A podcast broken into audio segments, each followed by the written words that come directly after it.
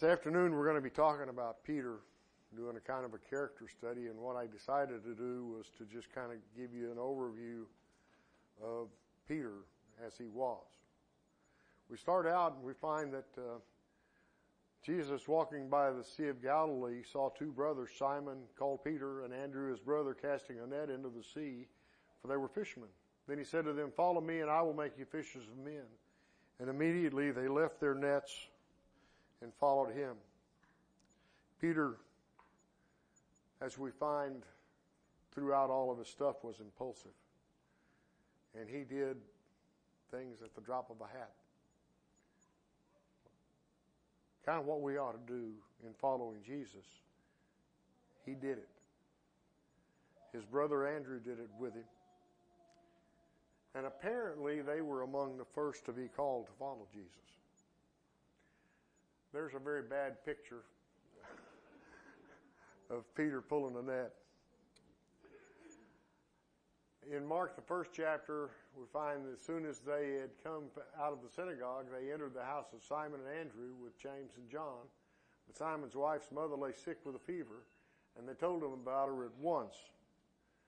So he came and took her by the hand and lifted her up, and immediately the fever left her, and she served them. So we, we know this tells us another something about Peter in that he was married.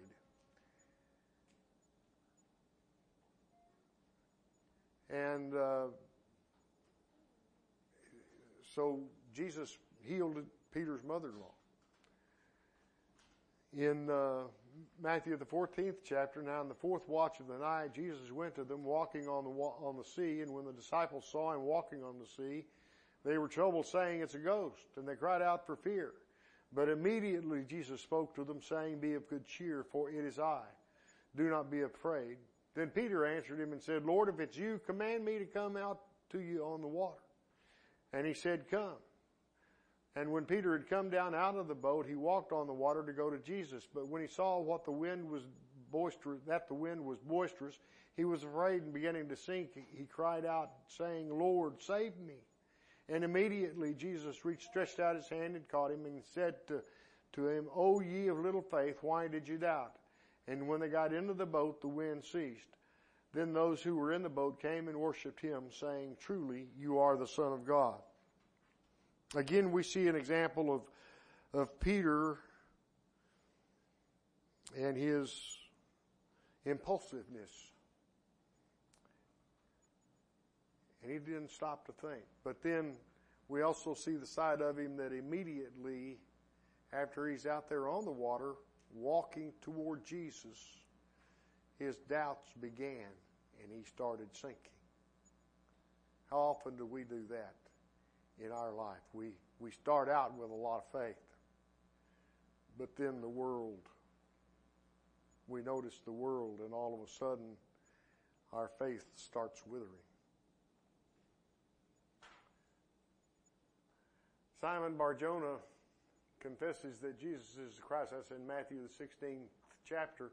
When Jesus came into the region of Caesarea Philippi, he asked the disciples saying, who do men say that I am? I, the son of man, am. So they said, some say John the Baptist, some Elijah, and others Jeremiah or one of the prophets. He said to them, but who do you say that I am? Simon Peter answered and said, you are the Christ, the son of the living God. Jesus answered and said to him, Blessed are you, Simon Barjona, for flesh and blood has not revealed this to you, but my Father who is in heaven. And I, and I also say to you that you are Peter, and on this rock I will build my church, and the gates of Hades shall not prevail against it, and I will give you the keys to, to, of the kingdom of heaven, and whatever you bind on earth will be bound in heaven, and whatever you loose on earth will be loosed in heaven. Then he commanded his disciples that they should tell no one that he was Jesus the Christ. Now here, we find out two things. One, Simon, the son of Jonah, because that's what Simon Bar Jonah means, by the way. And he's the first one that said, you're the Christ, the son of the living God. That shows his faith in Jesus. And he had a lot of it. In Matthew the 17th chapter, we find that now after six days, Jesus took Peter, James, and John his brother, led them up to a high mountain by themselves, and he was transfigured before them. His face shone like the sun, and his clothes became as white as the light. And behold, Moses and Elijah appeared to them, talking with him. Then Peter answered and said to Jesus, Lord, it is good for us to be here. If you wish, let us make here three tabernacles, one for you, one for Moses, and one for Elijah. While he was still speaking, behold, a bright, bright cloud overshadowed them, and suddenly a voice came out of that cloud saying, This is my beloved Son in whom I am well pleased. Hear him. And when the disciples heard it, they fell on their faces and were greatly afraid. But Jesus came and touched them and said, Arise and do not be afraid. When they had lifted up their eyes, they saw no one but Jesus only. Once again, Paul doesn't stop to think. He just acts. And why make three tabernacles? When Jesus is God's son, and, and I don't know why he's wanting to make tents anyway. I mean, that's what a tabernacle is, right? And it, it just never made sense to me why he'd want to do that, but that's what he pointed out that he wanted to do. And immediately God, before he's even finished talking, God says, This is my beloved Son in whom I'm well pleased. Hear him. Do what he says.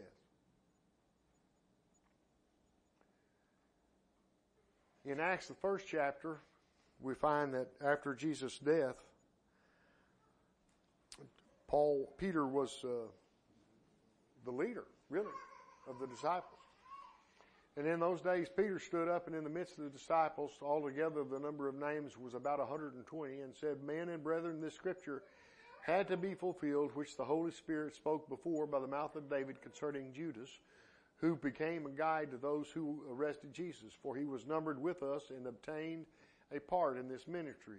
Now this man purchased a field which the, with the wages of iniquity, and falling headlong, he burst open in the middle, and all his entrails gushed, gushed out, and it became known to all those dwelling in Jerusalem. So that field is called in their own language Akeldama, that is, field of blood. For it is written in the book of Psalms, Let his dwelling place be desolate, and no, let no one live in it, and let another take his office. Therefore, of these men who have accompanied us all the time that the Lord Jesus went in and out among us, beginning from the baptism of John to that day when he was taken up from us, one of these must become a witness with us of his resurrection. And they proposed to Joseph, called Barsabbas, who was named Justus, and Matthias. And they prayed and said, to You, O Lord, who know the hearts of all, show which of these two you've chosen to take part in this ministry and apostleship from which Judas by transgression fell that he might go to his own place. And they cast their lots, and the lot fell on Matthias, and he was numbered with the eleven apostles.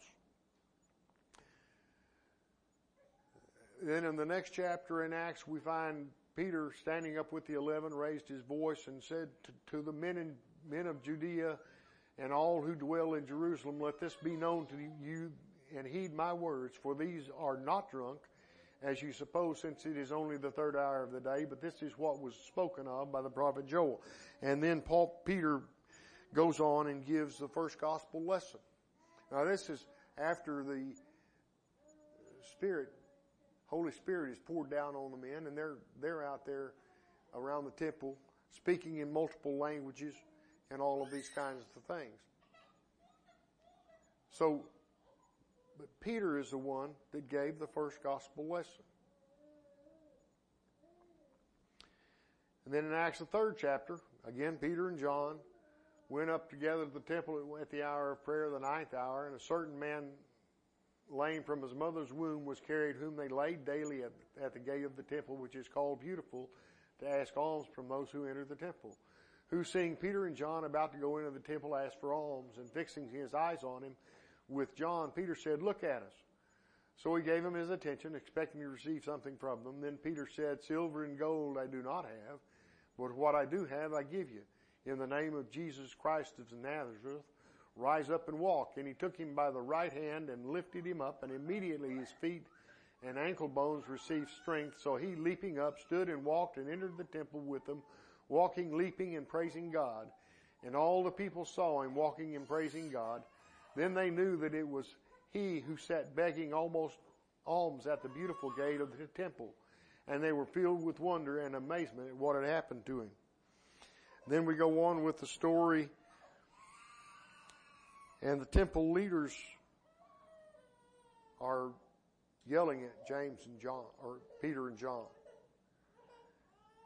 Then we find a little later, after they've told them, talked to them about it.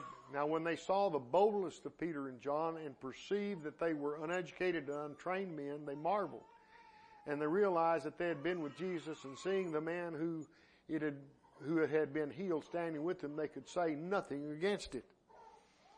And then they command Peter and John to not do anything in the name of this Jesus anymore. But they continued to do it anyway.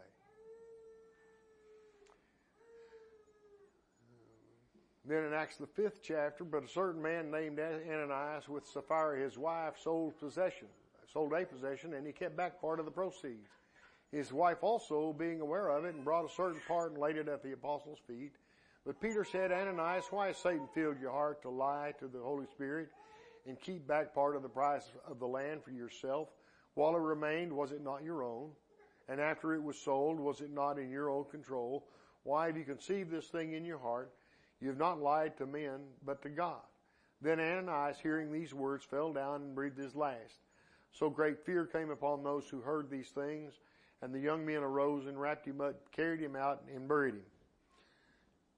Three hours later, Sapphira came back, same thing happened. And it wasn't the fact that they kept back part of the price. It was the fact that they tried to sell it that they were giving all of what they received. The way I understand it.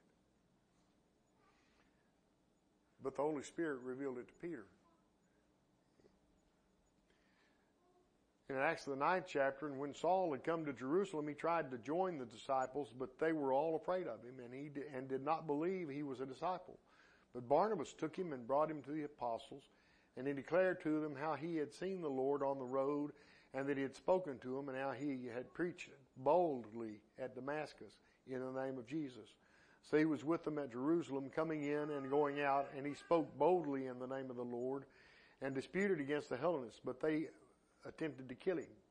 When the brethren found out, they brought him down to Caesarea and sent him to Tarsus. Now I looked up what a Hellenist was because I didn't know what Hellenist. And it's a group of Jews who read the scriptures in the, and it says LXX, which I'm assuming is the uh, Alexandrian translation rather than the Hebrew and those who spoke Greek rather than Aramaic. For nearly two centuries, there had been an uneasy relationship between Jews who welcomed Hellenistic culture and those who defended the Aramaic method.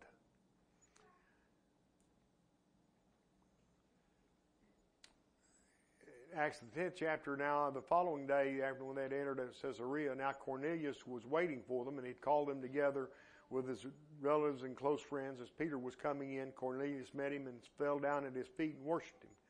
But Peter lifted him up saying, stand up, I myself am also a man. And as he talked with him, he went in and found many who had come together. Then he said to them, you know how unlawful it is for a Jewish man to keep company with or go to one of another nation. But God has shown me that I should not call any man common or unclean. Therefore I come without objection as soon as I was sent for. I asked them, for what reason have you sent for me? Now I'll remind you that Dusty showed the picture this morning of the sheep with the, all the animals on it. This is right after that. Okay? When there were the three men, they brought him, Peter and the group of men from Joppa to Cornelius. And then after P- Peter preaches to the these people, the Spirit of the Holy Spirit comes on them, And Peter asks these men, Are you, the, the men from Joppa, how can we deny them the baptism when it's already clear that the Lord is blessing them? And these guys agreed. So then, when they get back to Jerusalem, now the apostles and brethren who were in Judea heard that the Gentiles had also received the word of God, and when Peter came up to Jerusalem, those of the circumcision contended with him, saying, You went in to uncircumcised men and ate with them. But Peter explained it to them in order from, from the beginning, saying, I was in the city of Joppa praying, and in a trance I saw a vision, an object descending like a great sheet, let down from the heaven by four corners, and it came to me. And when I observed it intently and considered, I saw four-footed animals of the earth, wild beasts, creeping things, and birds of the air. And I heard a voice saying to me, Rise up, Peter, kill and eat. But I said, Not so, Lord, for nothing common or unclean has at any time entered my mouth. But the voice answered me again from heaven, What God hath cleansed you must not call common. Now this was done three times, and all were drawn up again into heaven. At that very moment, three men stood before the house where I was, having been sent to me from Caesarea. Then the Spirit told me to go with them, doubting nothing. Moreover, these six brethren accompanied me, and we entered the house, entered the man's house, and he told us how, how he had seen an angel standing in his house who said to him, Send him into Joppa and call for Simon, whose surname is Peter, who will tell you the words by which you and all your household will be saved. And as I began to speak, the Holy Spirit fell upon them, as upon us at the beginning. Then I remembered the word of the Lord, how he said, John then did indeed baptize with water, but you shall be baptized with the Holy Spirit. If therefore God gave them the same gift as he gave us when we believed on the Lord Jesus Christ, who was I that I could withstand God? When they heard these things, they became silent, and they glorified God, saying, Then God has also granted the Gentiles repentance to life. So Peter was very well aware that although it was the Jewish custom that no Jew, no true Jew, would ever enter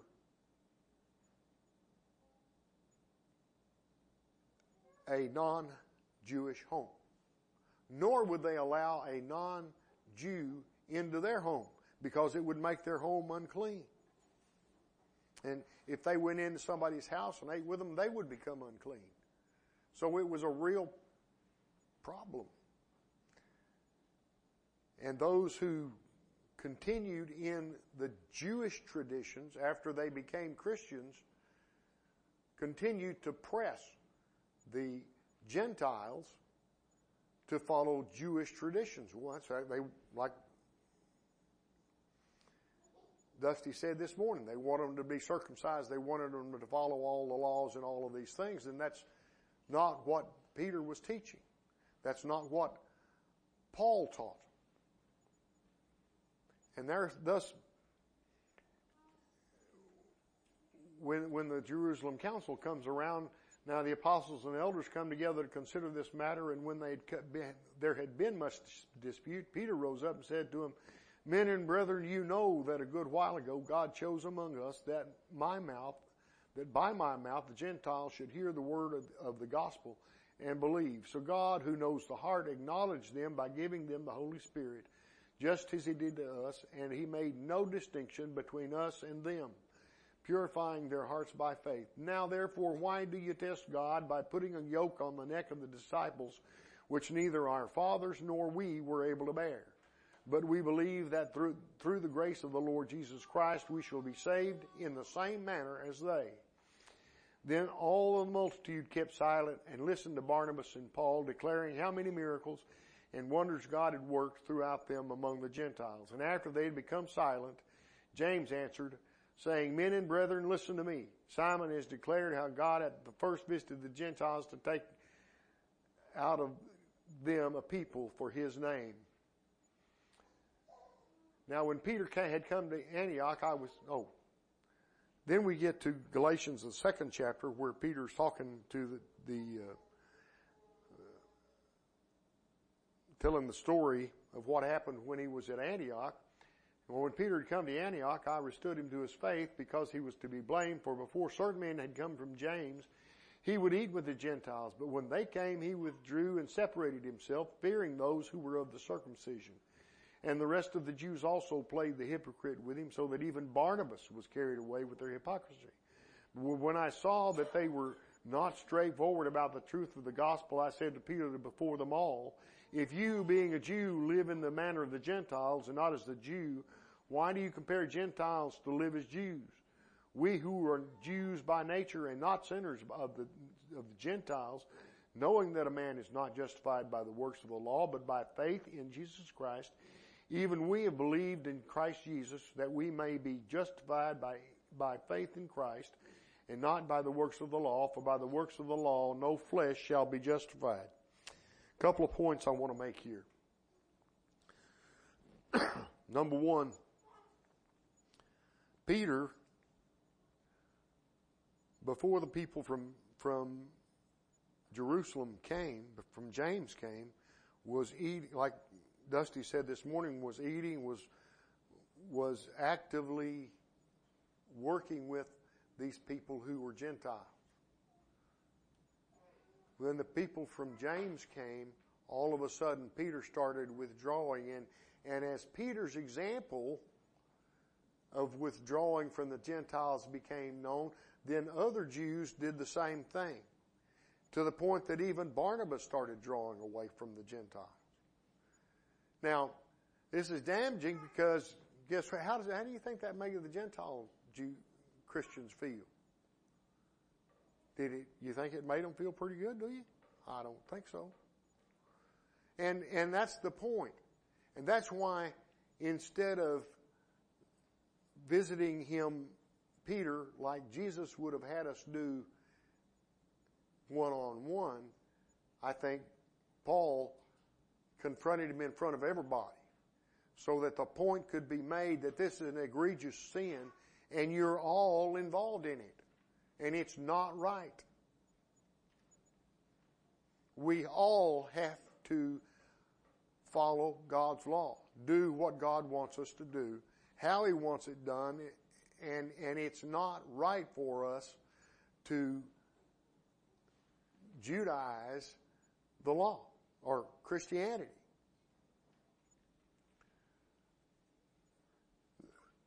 the last thing I want to mention is that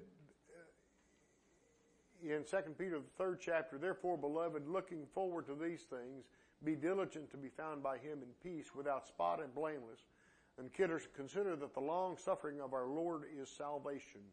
As also our beloved brother Paul, according to the wisdom given to him, has written to you, as also in all his epistles, speaking in them of these things in which are some things hard to understand, which untaught and unstable people twist to their own destruction, as they do also the rest of the scriptures. You therefore, beloved, since you know, the, know this beforehand, beware lest you also fall from your own steadfastness, being led away with the error of the wicked, but grow in the grace and knowledge of our Lord and Savior Jesus Christ. You see, in the, in the end, even Peter in his writings commended the letters that Paul had written to all of the people. And that includes what he wrote in Galatians. So Peter recognized and I think amended his ways. And I think that's something that we all need to remember. We've got to examine ourselves. We've got to make sure that we're following what God would have us to do. And it's a tough, tough chore to do. And we all fail every day. But what we have to do is we have to get back up and keep on going. If there's any way that we can be of service to you today, we'd invite you to come forward as together we stand and as we sing.